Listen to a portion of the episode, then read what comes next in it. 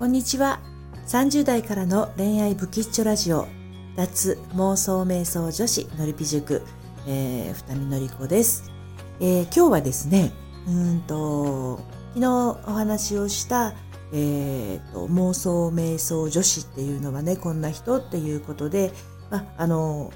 人の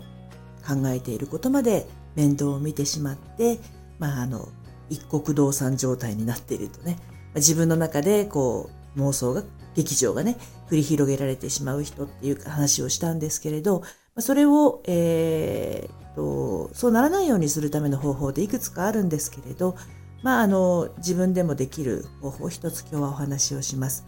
えっ、とね、人と人との間には、例えば私と誰か、ね、あなたと誰かの間には、あの、線があると。境界線があるということをあの意識というよりももう線があるっていうことを自分の中に落とし込むっていうことがまず最初大事です。これはあの、ノリピ塾のね、塾生の皆さんにも、えー、お伝えしていることなんですけれど、線を引くことが大事なんですが、その線を引くときにまたちょっと注意事項もあるので、今日はそのことをお話をしていきたいと思います。え、ー、と、まずですね、うんと、人間って皮膚で覆われていますよね。でこの皮膚っていうのがあの他人との境界線になります。ですので皆さん誰もが皮膚を隔てているわけですからあのどんな人との間にも皮膚を隔てた線があるということなんですがこれだとちょっとね分かりにくいなという方は自分がこうまっすぐ、えーと、床にね立った時にその周りにねこう円を描くようなイメージで線を引くんです。で誰ものあの足元にもこう線があるとするならばそこはもうあのあなたが侵略しては、うんと、ダメなスペースで向こうからも、えーと、あなたの方に入ってこさせないスペースということでそういった意味での線を引きます。でこの線を引くときにもうイメージの中で全然大丈夫です。私はあの自分の周りにちゃんと線があるんだなっていう意識を持っていることであの相手からこう無防備に踏み込まれたりまた自分がこう無防備に、えー、ね、踏み込んだりっていうことがあの減っていくと思いますのでまずちょっとその線を引くっていうのを意識してみてください。でその線なんですがあくまでも線ですのでまああのえー、っと小学校とか中学校とか高校で、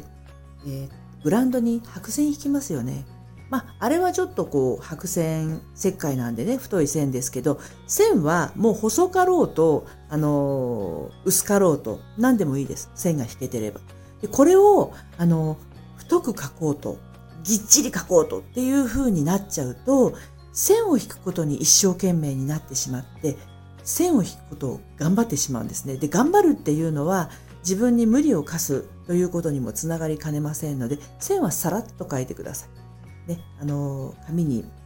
シャーペンでさらっと書くようなイメージでいいと思います。さらっと書いてください。あの書道のね、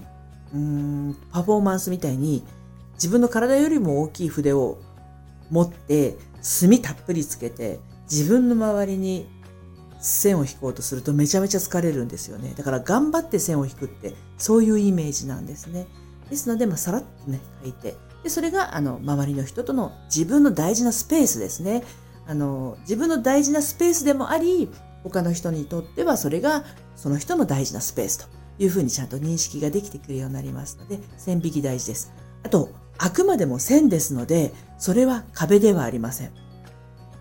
透明なこう円柱の中に自分が入っているわけではない。あくまでも足元に線が引いてあるだけですね。ですのであのどの人のこともよく見えますしまあ、そういったあのクリアであろうと円柱の中に自分が入ってしまうとね、まあ、そういったフィルターを通して人を見るっていうことになってしまいます。それはそれでまたね、あの自分の色眼鏡で人を見ることにもなりかねません。ですので、まずは足元に線を引く。でそこにはむやみに人を入れない。何かこう、あなたってこうなんじゃないの？みたいなことを言われても、それはその人が言ってることであって、あなたがそう思ってなければ、それは私はこう思うっていうね、柱にもつながっていきます。そんな風に自分のね、周りに線を引く。もともとこう皮膚があるので、線はあるんですけど、隔たれてるんですけど、ね、